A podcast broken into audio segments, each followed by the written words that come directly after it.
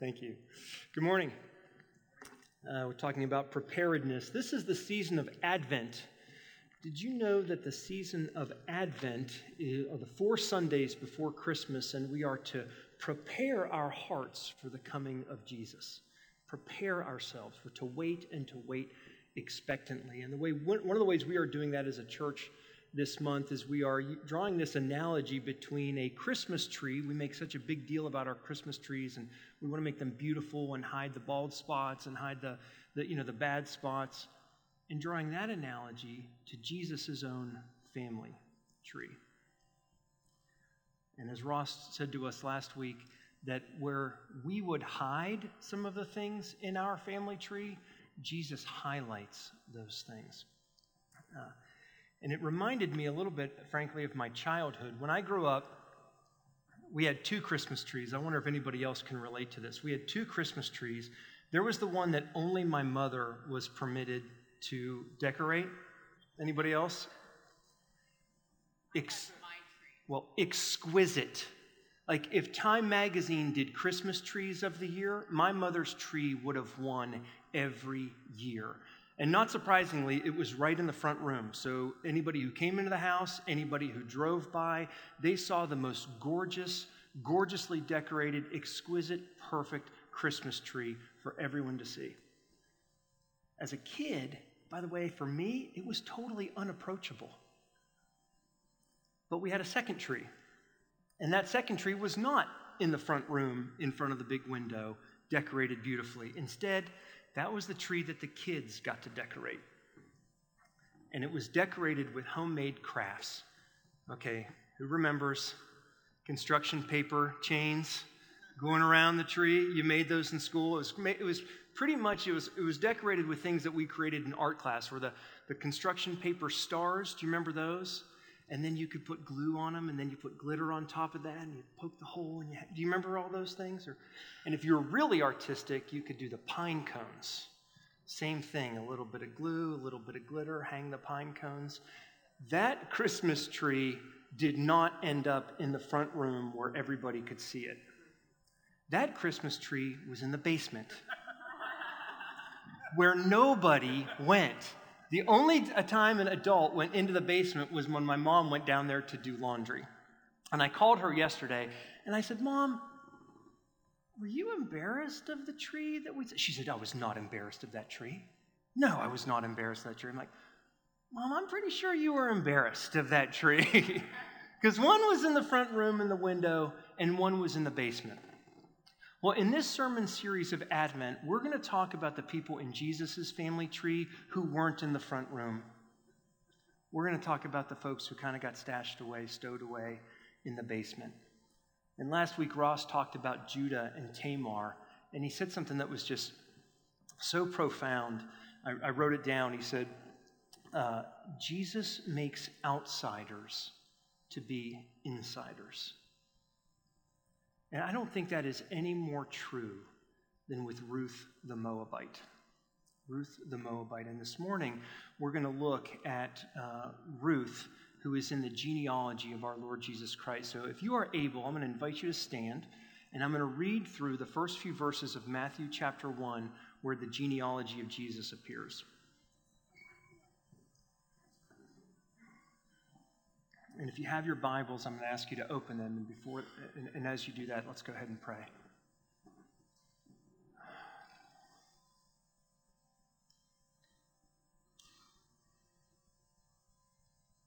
Lord, we welcome you here. We ask you, Lord, to come in power, that we might see you at work in the most subtle ways, that you might come and transform us this Christmas season, that you might come and transform us today. And if there is someone here, Lord, who does not know you, let this be the day that they enter into your family. And for those who do know you, Lord God, I pray that they would be encouraged, they would be strengthened, and they would know that they would know that they would know that you are a great and awesome God who makes outsiders to be insiders. Speak through me this morning, I ask, Lord. In Jesus' name, amen. So we're going to go ahead and read Matthew chapter one, the first few verses. the book of the genealogy of Jesus Christ, the son of David, the son of Abraham. Abraham was the father of Isaac, and Isaac the father of Jacob, and Jacob the father of Judah and his brothers, and Judah the father of Perez and Zerah by Tamar. That's who we learned about last week. And Perez the father of Hezron, and Hezron the father of Ram, and Ram the father of Amminadab, and Amminadab the father of Nashon, and Nashon the father of Salmon, and Salmon the father of Boaz by Rahab, and Boaz the father of Obed by Ruth, who we'll, we'll learn about this morning, and Obed the father of Jesse, and Jesse the father of David, the king. This is the word of the Lord. Please be seated. All right, I'm going to give you a little bit of roadmap about what we're going to do this morning. Uh, the first thing I'm going to do is I'm going to give you the historical context for when Ruth was alive. I think it is incredibly important when we're studying God's Word that we remember that these are real people, that they lived during real times, and they had real events in their lives. And I want to focus a little bit on what the times were like when this lady Ruth was alive. And then I'm going to do a sort of a sixty-four thousand foot view of the book of Ruth, a summary of it. And I would love to do it line by line by line. Uh, we don't have time for that this morning. I'm sure you're you're glad about that. I, I on the other hand, am not. And then finally, uh, I want to focus on the significance of Ruth and her of her role in the history of the people of God and why it is that she is highlighted in the genealogy of our Lord Jesus Christ, and how that is a real testimony, like a billboard, uh, uh, sort of announcing the grace of God. All right, so if you have your Bibles with you, I want you to turn to the book of Ruth, and we're going to start with the historical context, and to start with the historical context, we're going to start with the first verse of Ruth. It's Ruth chapter one, verse one. In the days when the judges ruled, there was a famine in the land, and a man of Bethlehem in Judah went to sojourn in the country of Moab, he and his wife and his two sons. All right, in the days when the... Ju- By the way, I'm going to keep walking over here. Can you hear that creek when I stand right here? Is that reminding you of anything, Nancy, that you don't like very much? Um, our old home. Um, in the days when the judges ruled the land, there was a time in the history of God's people, in the history of Israel, called the Judges, and there's a book of Judges, and it's the book right before the book of Ruth.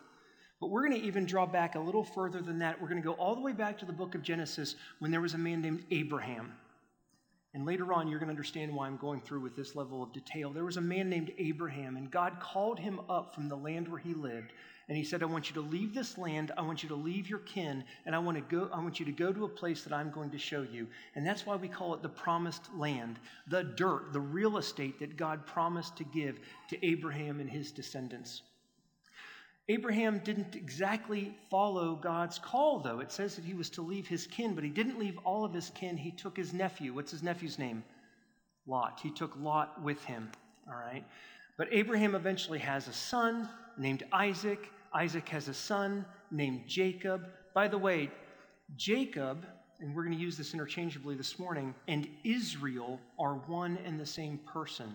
God changed the name of Jacob to Israel, and the name Israel comes to represent the territory, the land, the nation of Israel that we're going to talk about in just a bit. So Abraham has Isaac, Isaac has Jacob, and Jacob is in the promised land, but there's a famine.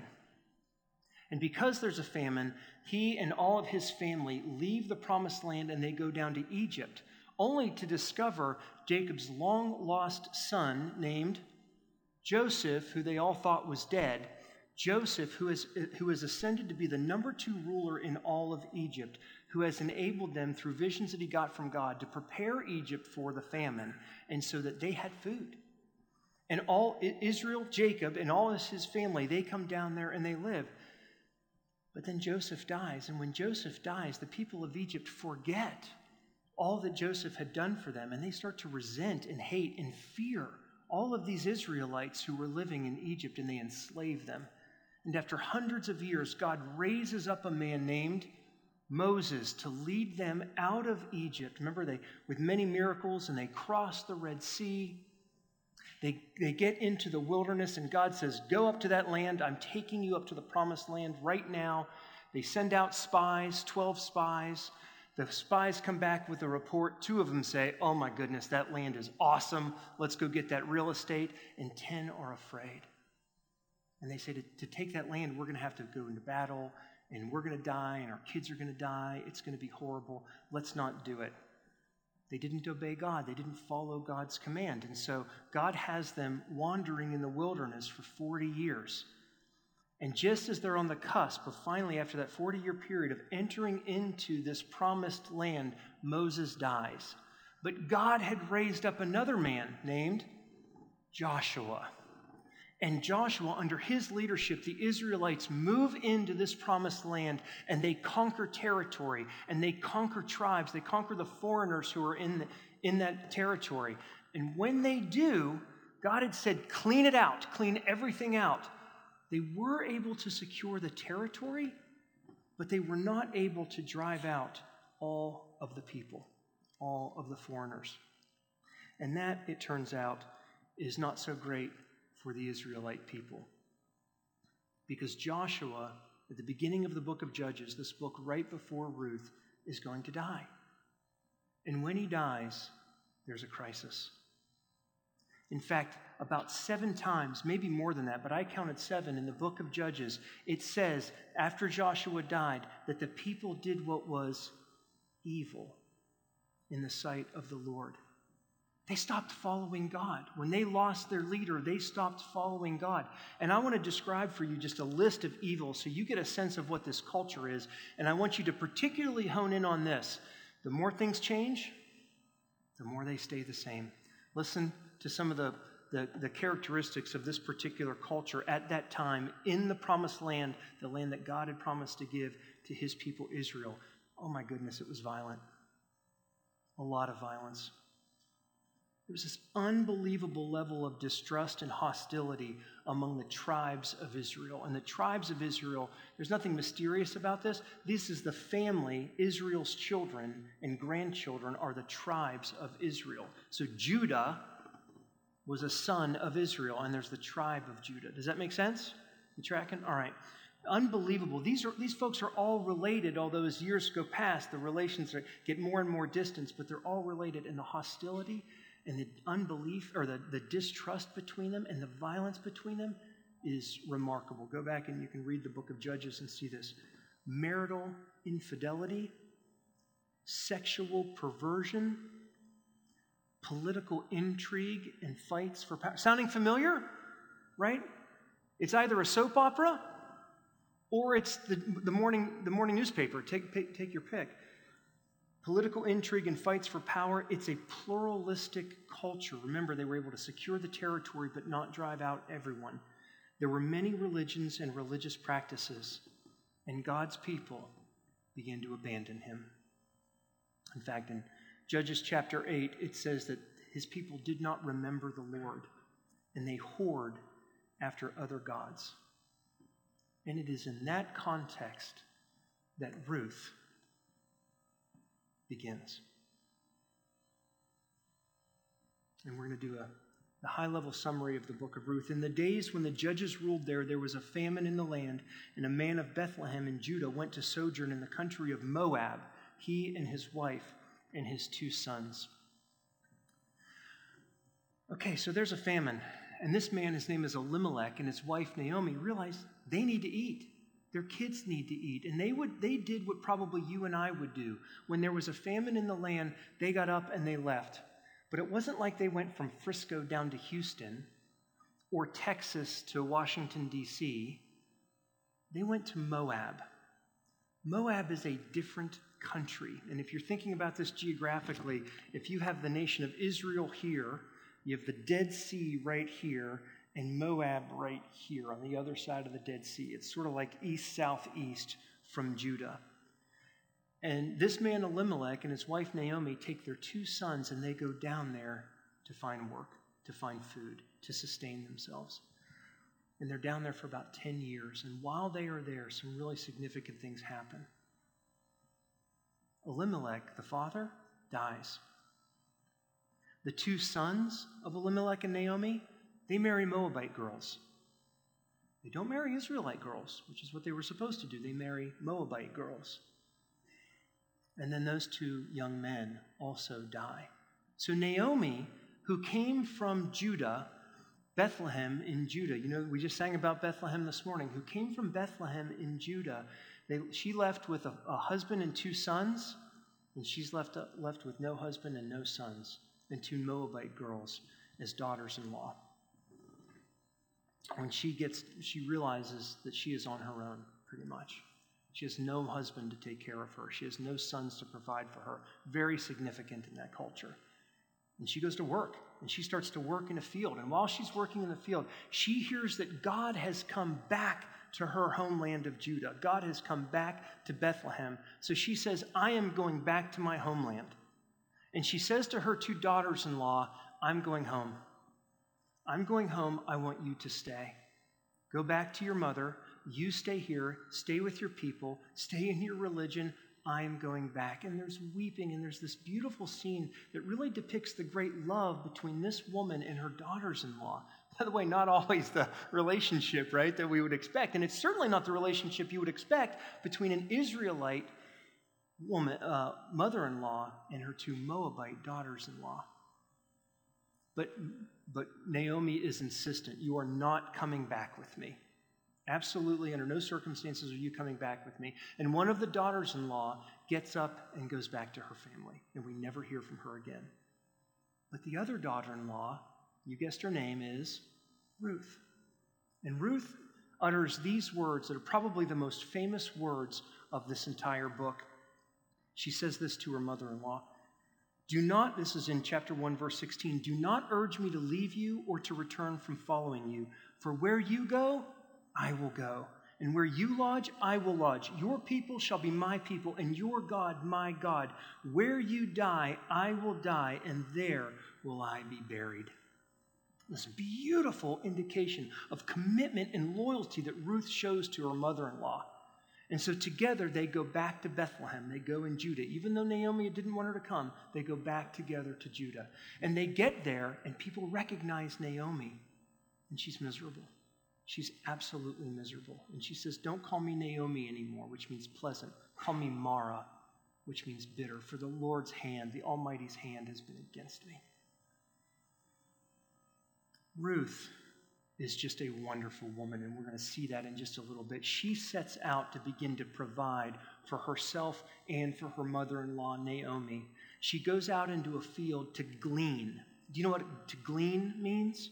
You know what God had done for poor people at that time? It's an agricultural society. What he said was, when you were harvesting your crops, you, put, you and your servants went through your fields to harvest your crops. You couldn't take everything. You had to leave some. And the reason you had to leave some is so you could make provision for the poor who could come after you, even if they weren't from that country, so that they could come after you and pick up essentially the leftovers, and they could provide for themselves. And that's exactly what Ruth was doing. And while she's doing this, it just so happened, that's the language of the scriptures, it just so happens that she is in a field owned by a man named Boaz. And Boaz sees her, and he says to his young man who works for him, hey, who's that? And the young man says, that's the Moabite girl. Doesn't say her name.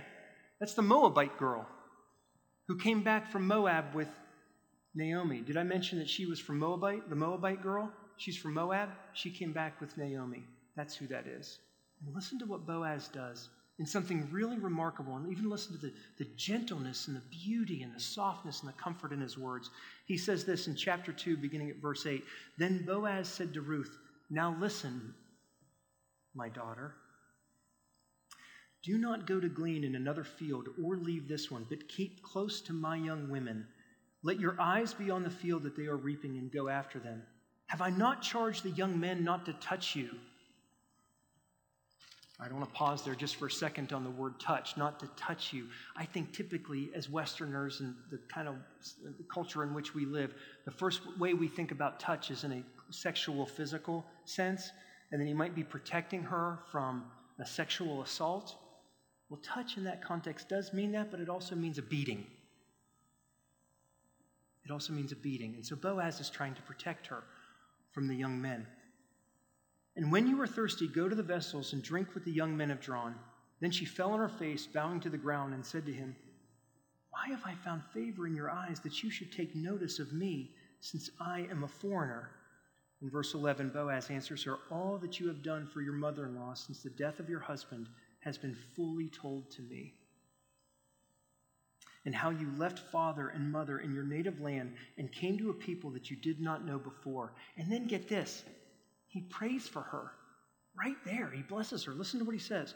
The Lord repay you for what you have done, and a full reward be given you by the Lord, the God of Israel, under whose wings, make a mental note of that word, under whose wings you have come to take refuge. And then she says, I have found favor in your eyes, my Lord, for you have comforted me and spoken kindly to your servant, though I am not one of your servants.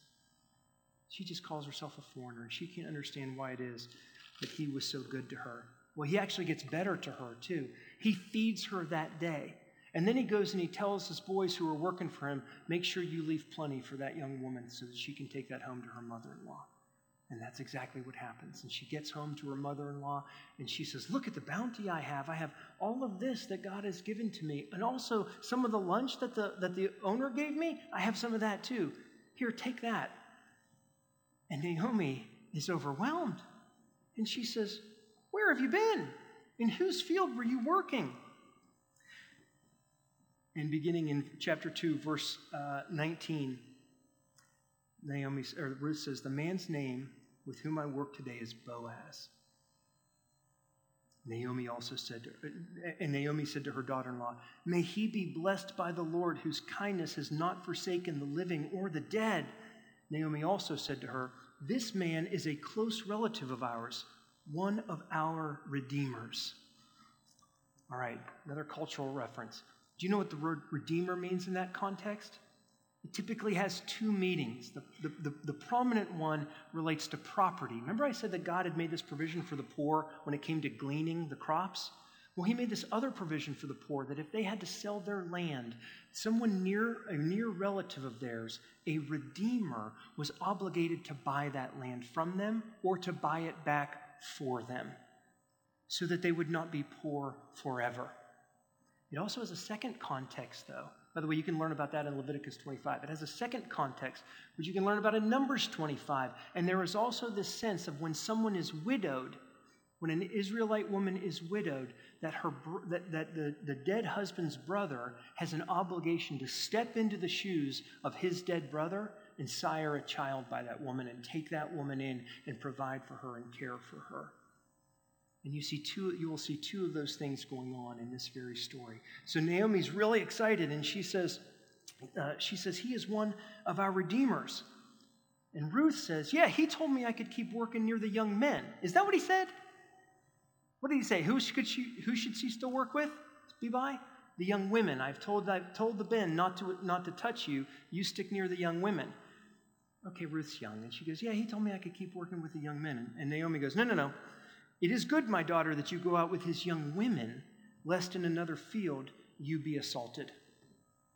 And so she continues to go out with the young women. And this goes on for about two months, multiple harvests, different kinds of crops that are being harvested.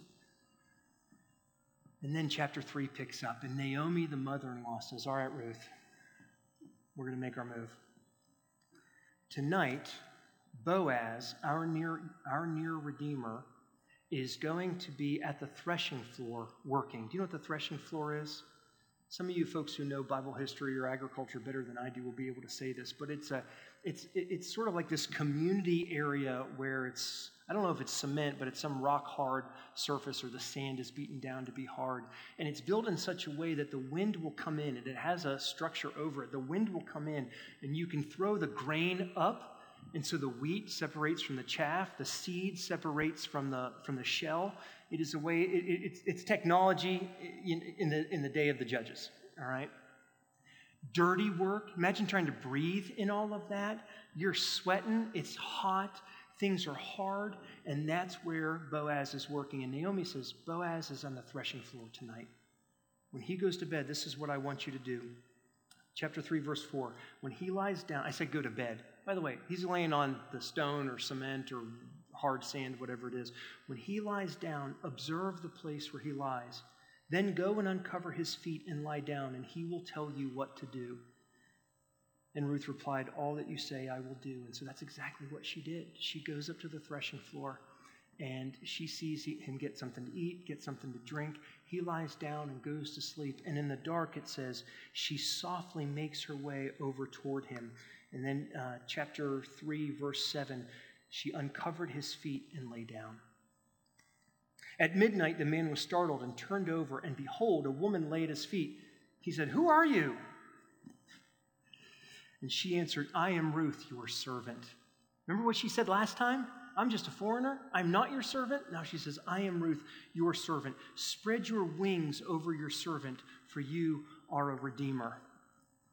All right, I want to pause there for just a second. And, and don't let your Western mind and the perversion of our culture interfere with what's happening right here.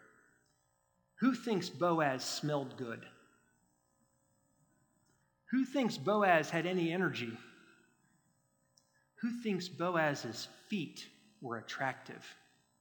Threshing and threshing and threshing. When Ruth comes to his feet, she does so with a level of humility that I don't think many of us can fully comprehend. And when she says, spread your wings over me, that is not a sexual, hear this, that is not a sexual reference. I don't want to soil the reputation of this fine woman. In fact, it's the same word that, that Boaz had used when he prayed for her. Do you remember? Chapter two, verse twelve, the Lord repay you for what you have done, and a full reward be given you by the Lord, the God of Israel, under whose wings, remember I said note that word, under whose wings you have come to take refuge. It's like a covering. What is she doing? She is so vulnerable. She has nothing in this community other than his grace and her mother-in-law. And she is saying, you are the Redeemer. Cover me. Put your protection over me. Take me as yours. Not physically, not to gratify a sexual urge, but in the most beautiful of ways to protect this vulnerable woman. And back to chapter three.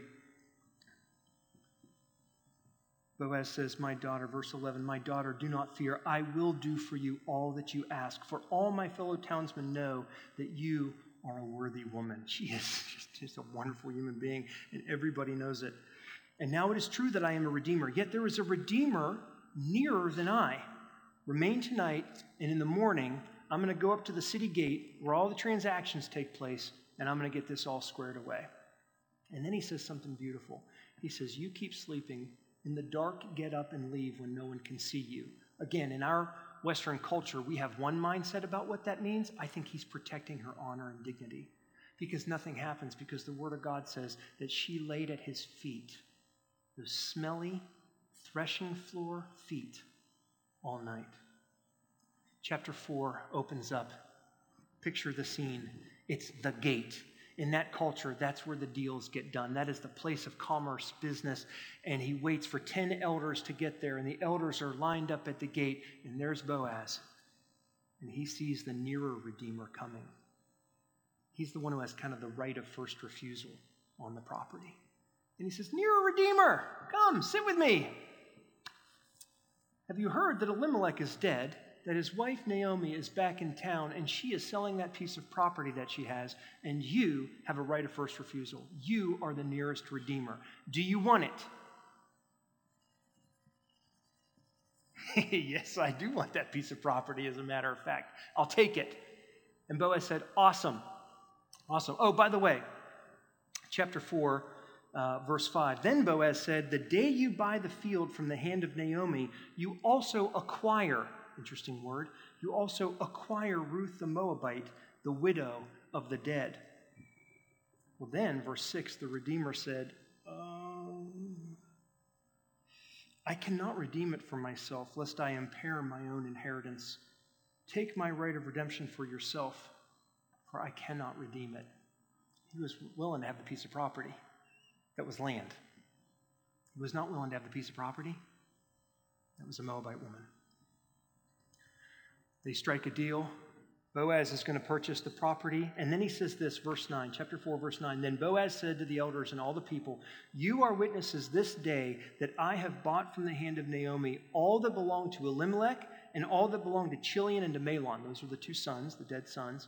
"I have bought to be my wife." He says, "Also Ruth the Moabite, the widow of Mahlon, I have bought to be my wife."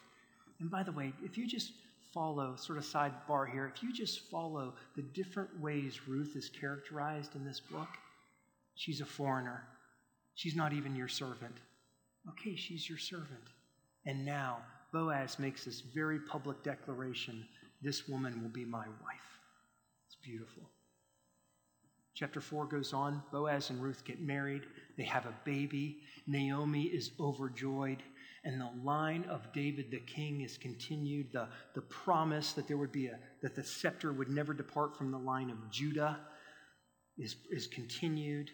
That this woman, Ruth, will play a role in, in extending the line to King David. And ultimately, as we read in Matthew chapter one, that it will take, take us to the line of Jesus Christ himself. Take a big breath. We just covered a whole book of the Bible in what? Eight minutes, I hope. All right, now I want you to think about this for just a second. Doesn't that storyline sound familiar? Especially folks born in the late sixties, early seventies who had Hallmark movies on T V a lot when you were kids. Sounds a little bit like a Hallmark movie, doesn't it? Local girl, bad shape, hits rough times, somebody extends her some love and grace, and boom, happily ever after life. Sounds like that, doesn't it? And I want to caution you to not step into the same trap I have stepped into for years reading this book, because that's not what's happening here. This is not a story about a worthy woman who gets recognized because of her worth. That misses the significance entirely of the book, and entirely of Ruth's place in the genealogy of Jesus. All right, so here's where here's the big conclusion. So what is the significance of Ruth? Of her as a person, of this book, of her in the line of Jesus? Get ready. Ruth is an alien. All right, not the kind of alien that you're thinking, right? She's not from outer space. She's not from Mars. She is not Jewish. She is a foreigner. And more importantly, she's not just a foreigner. She's a particular type of foreigner. She's a Moabite. You know about the Moabites? Let me tell you a little bit about the history of Moab. The name of the country, Moab, is named after a man named Moab.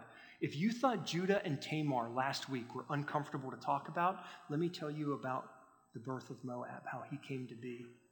Do you remember I said that Lot accompanied his uncle Abraham, and they left that land, Ur of the Chaldeans, and they went down into the promised land? Well, eventually Lot and Abraham have a little bit of a conflict, and Abraham goes his way, and Lot goes his way.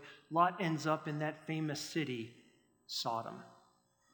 God brings down wrath upon Sodom, and Lot and his family are fleeing the city. And as they're fleeing the city, do you remember Lot's wife turns to look at the city? And my view is that she turns because she misses it as God's bringing judgment upon it. And she turns into a pillar of salt. And to make up for the loss of their mother, the two daughters of Lot conspire to have their father impregnate them. And one of them, the first one, is a boy named Moab. Kind of an inauspicious way to enter the world, wouldn't you think? I also mentioned that the Israelites fled out of Egypt. Well, as they were fleeing out of Egypt, there was a particular group of people that did not help them, would not provide them food, and would not provide them water. Do you know who that was? It was Moab. It wasn't only Moab, but it was Moab. And not only did they not provide them with food or water, the king of Moab, and this begins in Numbers chapter twenty-two and goes through t- chapters twenty-three and twenty-four, the king of Moab hires a prophet. Let that sink in for just a second. Hires a prophet to come and call down curses from God on the people Israel, the prophet Balaam. And Balaam goes and inquires of God, and God says, "I'm not going to curse them. I'm going to bless them. then you have to do the very same thing. Three different times this king of Moab tries to call down curses upon Israel, and three different times Balaam says no because God tells him no. Well, what the king of Moab could not accomplish through conquest or cursing, he could accomplish through corruption. I mentioned that that was Numbers twenty-two, twenty-three, and twenty-four. Let me tell you how Numbers twenty-five starts. While Israel lived in Shittim, the people began to whore with the daughters of Moab. These invited the people to the sacrifices of their gods, and the people ate and bowed down to their gods. So Israel yoked himself to Baal of Peor. That's a false god, the god of Moab. Actually, it wasn't even the god of Moab forever. There's another one, Chemosh, which you'll see throughout the Bible. They yoked themselves to the Baal of Peor, and the anger of the Lord was kindled against Israel. Oh, it was definitely kindled against Israel. But it was also kindled against Moab. How do we know that? Because if you go to Deuteronomy chapter twenty-three, listen to this from verse three. No Moabite may enter the assembly of the Lord. Even to the tenth generation, none of them may enter the assembly of the Lord forever. Why? Because they did not meet you with bread and with water on the way when you came out of Egypt. We talked about that one. And second, because they hired against you Balaam, the son of, Pe- of Beor, to curse you. But the Lord your God would not curse you. I would bless you. And then listen to what he says. Listen to what God says to Israel in, in Deuteronomy twenty-three, verse six. You shall not seek their peace, Moab's peace. You shall not seek their peace or their prosperity all your days forever. When we get to the book of Psalms, twice, in Psalm sixty and Psalm one twenty-eight, I think, there are two references to Moab. They're the same references. God says, Moab is my wash basin. That doesn't sound so bad, right? One commentator read, a modern translation of that might be, Moab is my toilet bowl. And so I hope that it starts to resonate within your mind that Naomi does not just waltz into Bethlehem in Judah with a woman who had fled Judah to go to Moab, to Moab. Well, no wonder her husband died. No wonder her children died. And she has the gall to come back here with that woman? Naomi does not, or Ruth does not just walk into Bethlehem in Judah and begin to wow people with her integrity, begin to wow people with her character, begin to wow people with her work ethic or her care for her mother-in-law. That's not the place where she starts. She is going to be on the receiving end of bias, of prejudice, of scorn, of hatred, you name it. And the religious people are going to look and say, yeah, God did that. God did that. Don't you leave Bethlehem and Judah and go down to Moab, because he'll get you too. You see how that is the, probably the mindset at play, at least among some, when Naomi goes back, or, go, or when, when Ruth accompanies Naomi back to Judah. I spent a long time pointing out that Naomi was really trying to say to Ruth and the other sister-in-law who had been widowed, stay in Moab. And I think that can be explained, at least in part, because of her love for her daughters-in-law. But it does not take much of imagination, much of an imagination to begin to think that what Naomi also is doing is she's protecting herself. If you are familiar with your Old Testament scriptures, then you know how sometimes God meted out wrath, and quickly, on people who fraternized with nations he didn't like so much. Maybe it also explains why Boaz and Naomi also told Ruth, they both told Ruth, steer clear of the young men. The reason I was focused on this thing about the word touch is because I think it is possible that they were saying, stay away from those boys. You, you, you heard me read that list of what the culture was like. Stay away from those boys. They're not trustworthy. They might do something to you. But in my mind, it is just as likely that they were saying, stay away from those boys. They beat Moabite women. They don't like your type. You tracking? And in the same way, the nearer Redeemer who says, no, I'm happy to take the property, but I'm not happy to take this, uh, this woman, Ruth. Yeah, it complicates his, it complicates his inheritance a lot. What do you think it does to Thanksgiving and Christmas? Hey, honey, I brought another wife home. Yeah, it's Ruth from Moab. You remember Moab? Really gets things very complicated. You see, Ruth is in hostile territory. She is the consummate outsider. She is weakness personified. She is without hope. She's on her own, totally isolated. So what does she need? What does she need? She needs a job? Education? Place to live? That's what we in our culture would do. She needs a redeemer. She needs a redeemer. Someone who can redeem her under the law. The law would condemn Ruth. No, Bo- no Moabite can come into the assembly up to the tenth generation. You cannot seek the peace of a Moabite. You cannot seek the prosperity of a Moabite. The law would condemn her. She needs a redeemer to save her from the condemnation the law brings. Do you get it? Do you see that?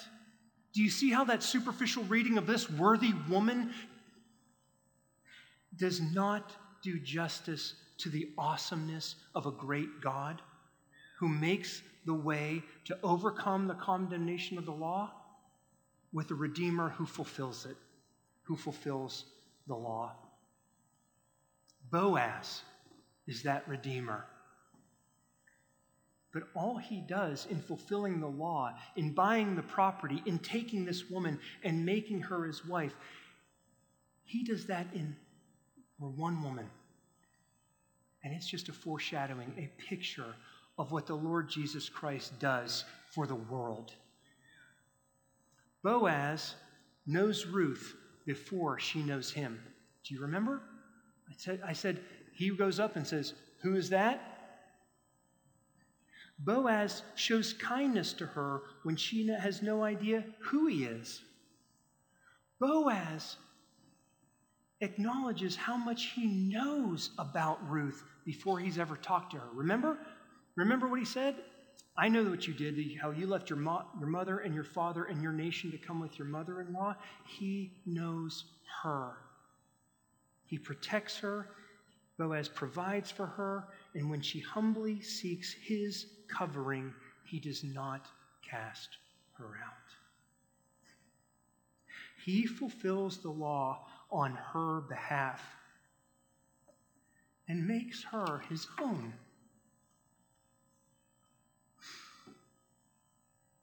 That's what Jesus does for us.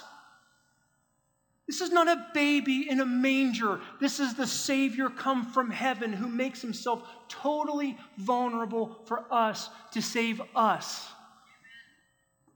Jesus knows us before we know him. Jesus shows kindness to us when we have no idea who he is. And in my case, it's when I was like that. Jesus protects us. Jesus provides for us. And when we humbly seek his covering, when we humbly seek his covering, he does not cast us out. That is grace. Jesus makes the outsider an insider, and he says to the foreigner, I'm not going to educate you. I'm not going to give you retraining. I'm not going to provide you some temporary housing. I'm going to save you because I love you. She humbly comes to his feet and asks for his covering. Let me ask you, have you done that? Have you humbly gone to the feet of Jesus and said, my reputation is irrelevant. My accomplishments mean nothing. My merit is filthy rags in the eyes of God. Have you done that? Have you come humbly to the feet of your Redeemer and asked for his covering? Because if you have not, do you realize you're an alien? You're a Moabite. You're a Gentile. You have no inheritance in God because of your family. I don't care how faithful your parents are. You may be living in the right town. She was living in Bethlehem, of all places.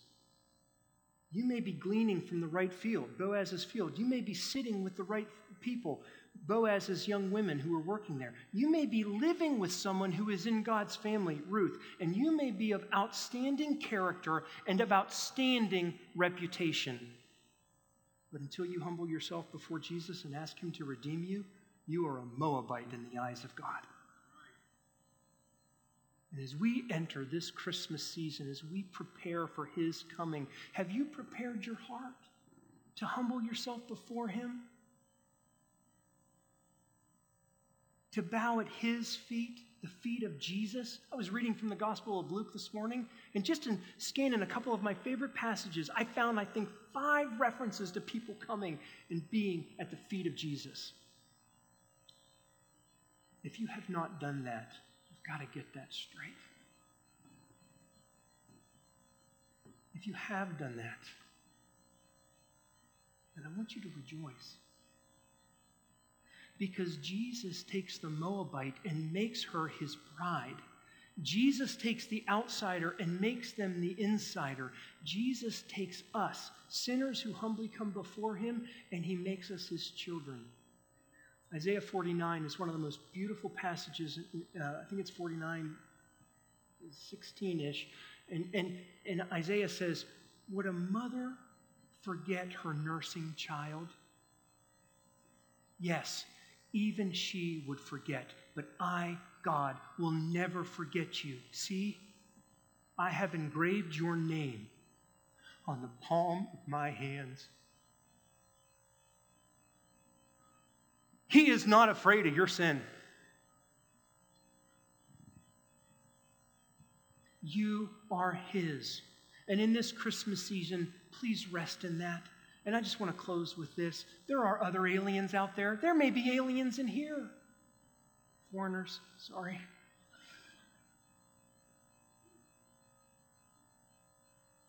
I guess two things about that. One is, how are we treating them? Christ is supposed to be dwelling in us. Are we being his hands and feet? As we see, a, I guess, a Hindu temple or a Hindu school is going to be built in this community. I know there are a couple of Muslim houses of worship in Frisco now, or maybe the other one's in McKinney. And talk about aliens. I mean, who is building our communities as this town grows, grows faster and faster? Is there somebody to whom we could show the love of Jesus? Somebody who is even more deserving than Ruth the Moabite?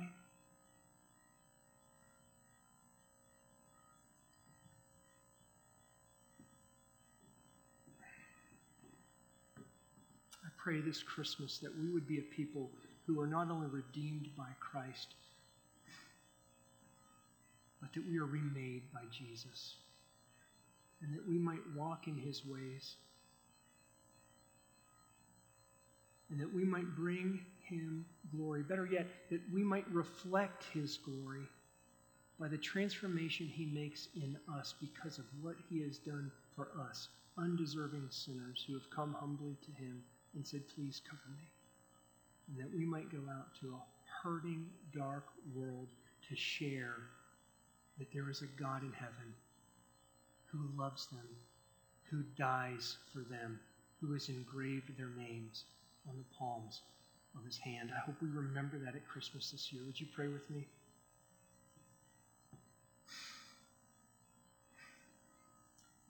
God, you are great, and you are greatly to be praised. And while we honor the memory of Ruth because she is a worthy woman, we honor you far and above that and praise you because you are a great God who breathes life into death,